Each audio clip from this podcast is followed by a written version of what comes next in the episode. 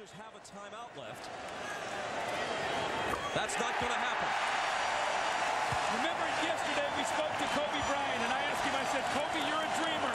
And he said, yes, and I'm going to dream that I'm going to be holding that trophy tomorrow night. And it looks like he's going to get his wish. In two and a half seconds, pumps it up,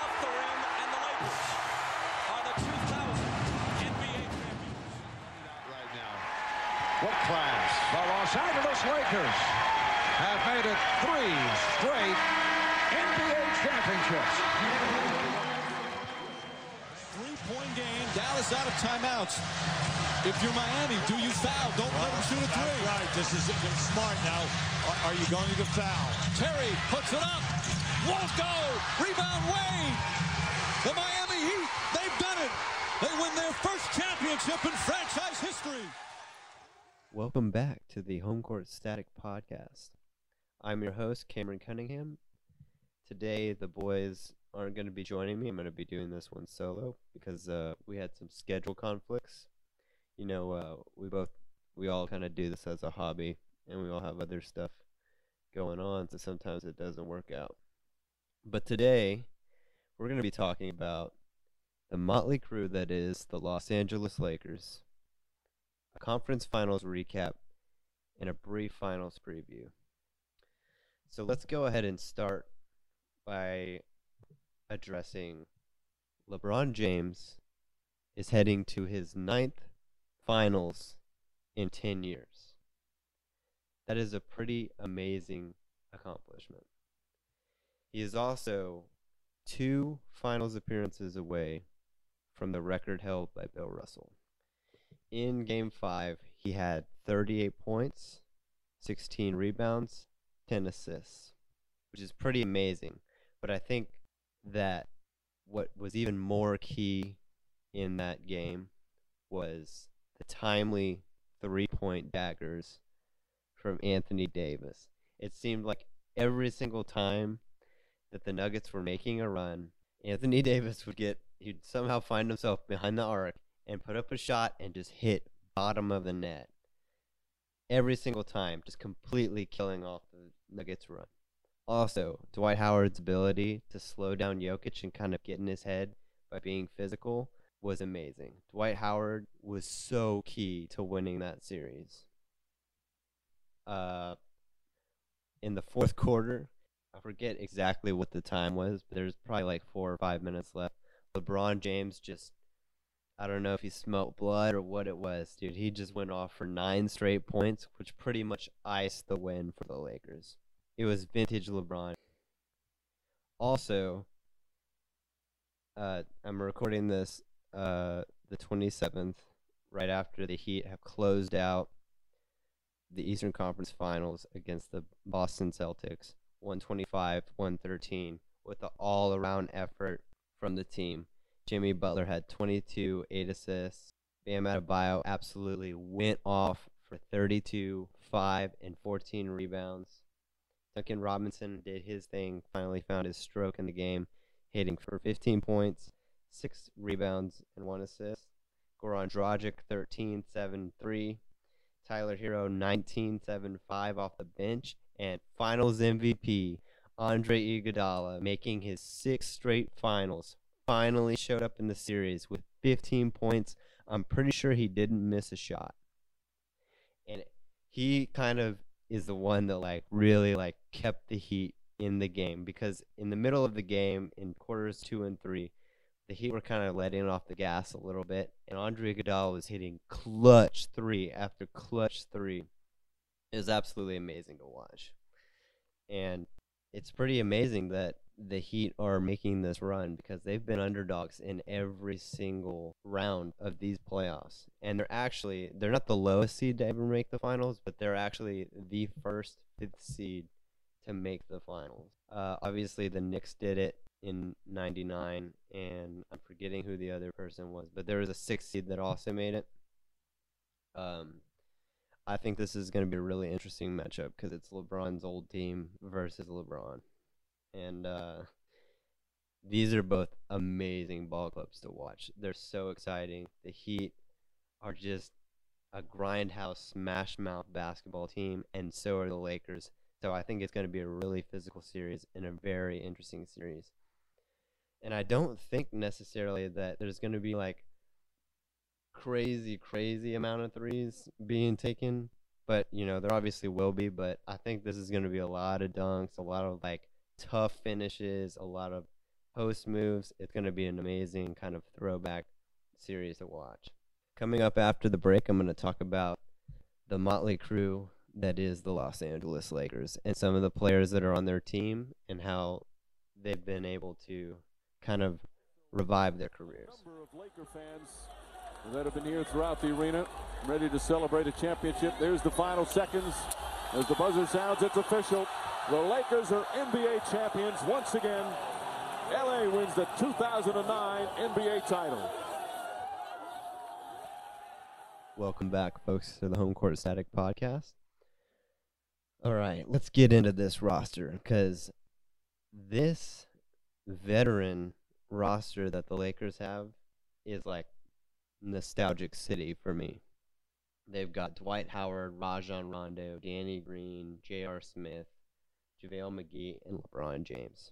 Pretty much that's like all the nostalgic people that I'm to list. And people forget that a lot of these players were like blacklisted by the league and like have kind of like fell into bad standing with the NBA and this is kind of like their NBA comeback. So first off, we're going to start with Dwight Howard. People forget that Dwight Howard used to be like a 20 point, 13 rebound guy like every night. You you could guarantee that he was going to go off for 20 points and around 13 or 12 rebounds every time. And, you know, people forget that he made the finals with the Magic in 2009. He's a three time Defensive Player of the Year, eight time All Star, five time NBA first team. And, you know, he his contract is ending, so they decided to uh, the Magic decided to trade him to the Lakers. And so he ended up on the Lakers in 2013. And a lot of people forget that Steve Nash and Kobe Bryant were also on those Lakers. This is when Steve Nash decided that he didn't want to be in Phoenix anymore, and this was kind of at the twilight of his career. And I think that people people like to say that Dwight Howard is like a bad ego and like, you know, he doesn't know how to win and you know, he just caused all these problems for all these teams, which you know, some of that's fair, but some of it isn't fair. For instance, in 2013 when he was with the Lakers, I think that well, also with the Rockets, I think a lot of the times it's just more so that these organizations didn't give Dwight proper time to like settle in and you know gel with players around him. Because in 2013, people forget that that was the year that Kobe Bryant tore his Achilles. That was the year he tore his Achilles, hit the two free throws, and walked off the court. Rest in peace, Kobe Bryant. I cannot believe that we lost you. Still, still can't believe it. Um, so they're going up against the Spurs without Steve Nash and without Kobe Bryant, and it was Dwight Howard. So I don't think right off the bat, I don't think that's fair to hold that against Dwight Howard. Also, people forget that in 2015, when he was with the Rockets, him and James Harden made the Western Conference Finals against the Warriors without two of their key guys, which was uh, Patrick Beverley and Domantas Motiejunas. I could be butchering his first name. I'm not sure. Um, and so, like, I don't really think that that's necessarily. Uh, I don't think you can hold that against him either because, like, he made it there and like they were shorthanded. And I think I really think, just like I said in a previous podcast, that if they would have kept that team together and maybe added a couple more pieces, that they probably could have done something. But for whatever reason, Dwight Howard decided that he didn't want to do that, and that he went to. then he decided to go to Atlanta, and then Atlanta it didn't work out in Atlanta, so he got traded to the Hornets, and then I think he was on the Nets for a little bit, but that didn't work out. And essentially, he kind of like fell out of the NBA for a while. And a lot of people forget that he wasn't even on a roster to begin training camp, and he got a non-guaranteed deal, uh, stating that he wasn't going to get a guaranteed deal unless he was on the team until a specific date. And it turns out he did. Uh, he did play until that date, and he did get a guaranteed deal. And I, I am so proud of Dwight Howard. He's completely embraced this role with the Lakers, and he's let all that ego stuff aside and he's really like helped out this ball club. And I think without Dwight Howard, the Nuggets series is a lot different and a lot more challenging for the Lakers. The next guy that I want to talk about is Rajon Rondo. Now, personally, I, I used to be a huge Rondo fan, but uh, as a Mavericks fan, I personally uh, am not the biggest fan of Rondo, but I'm going to keep my bias out of it. Rajon Rondo is an NBA champ. He's a four time NBA All Star. Uh, he's been on all defensive teams. He's led the league in assists before. I think he's led the league in uh, steals as well. And he also used to be like a walking double double. He used to average like, you know, 12 points a game, like 10 assists, like guaranteed. Uh, and like two steals as well. For his career, I think he averages, for his career right now, even with his down years, he still averages 10, uh, 1.7 steals, and 8.3 assists, which is pretty freaking good. Um, but in 2015, he decides that he wants to walk out on the Mavericks, and I think it kind of tarnished his name a little bit. But he did make kind of a comeback with the Bulls. When he was on the Bulls, people forget that in 2017 they were up 2-0 on the C's in the playoffs, and then Rondo broke his hand, and then they ended up losing the series. And then after that, he was also on that Pelicans team that was doing really good with Anthony Davis and uh, DeMarcus Cousins, as I had mentioned in a previous previous podcast. And I think that if Boogie Cousins doesn't get injured, that team had a serious shot to upset the Warriors. But since then, he's kind of like become like a so-so player. He's not really the guy that he used to be until now. I'm actually really proud of Rondo and how he's been able to play in these playoffs, and I really, really sincerely hope that he can keep it up. But I know that uh, sometimes he lets the emotions get the best of him. But he's another guy who's like an NBA journeyman who's been on like six or seven teams. I think he's been on six, and Dwight Howard's been on seven, and he's kind of making a comeback with this Lakers squad. The Lakers also have Danny Green, who was drafted by the Cavs and actually played his first season, I think, a couple games with LeBron, and then they waived him, and he played in the G League. And then he was picked up by the Spurs with uh, the same year that Kawhi Leonard was brought in, and he's you know he's played LeBron in the finals. So it's funny how all of these are kind of all these guys are kind of connected in like weird ways. And Danny Green's a two-time champ with the Spurs and the Raptors as well, and he's been dumped twice. So he's got like a chip on his shoulder because San Antonio uh, sent him with the trade to Toronto, and then Kawhi Leonard was like, "I'm not staying in Toronto," and left. JaVale McGee JaVale McGee is another guy that's kind of bounced around the league a little bit, and people forget that he was also kind of he was like a double double guy too. He'd give you like eight eight every every game, and then he got injured. He broke his leg. He had a stress fracture in his leg, and he kind of like fell off for a bit. And I think he tried to make a comeback with the Sixers, and then in 2015, I remember vouching hard ver- like talking on Twitter and everything, saying like we need to sign JaVale McGee. JaVale McGee is way better than advertised. JaVale McGee is a solid player and he's severely underrated. And that's proven because when he made his comeback in Dallas, the Warriors saw something in him and they brought him in and now he's a two-time champ as well. The Lakers also have NBA champion J.R. Smith, six man of the year in 2013, who's also kind of a journeyman. Uh, and he got blacklisted by the Cavs, and he actually didn't play a single game in the re- in the like I'm gonna say regular regular season because he was brought on for the bubble when Avery Bradley decided that he didn't want to play.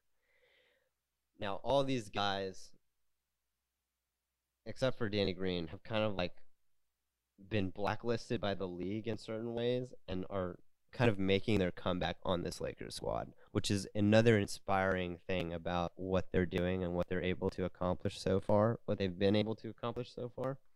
And what better guy to assist these guys in their comeback than LeBron James, making his ninth finals in 10 years and getting two finals appearances shy of the record set by Bill Russell. This is simply amazing. Uh, I think I'm probably going to do another podcast. I mean, I did my last podcast on LeBron's greatness, but you know, if get ready because if he wins the finals, I'm gonna have to do like a series on how great LeBron James is. And remember, I'm not like I was not a LeBron James fan at first, but after seeing 2016, it really changed my mind about a lot of things. Coming up after the break, we're gonna talk about finals predictions briefly. Pierce turns back out. Rondo fakes, dribbles, puts up the three. Won't go. Rebound to Gasol. Kicks it out to Odom. Odom throws it ahead. The Lakers repeat back-to-back titles. The LA Lakers, the 2010 NBA champions. The table is set. It's Lakers Heat, LeBron versus his old team, Erik Spoelstra, versus the ex girlfriend that dumped him for the Cavs. This has been a tough year in the NBA. Uh, the Lakers are playing for so much. They're playing for social justice. They're playing for the memory of Kobe Bryant, who passed away a day after LeBron passed him for the all time scoring.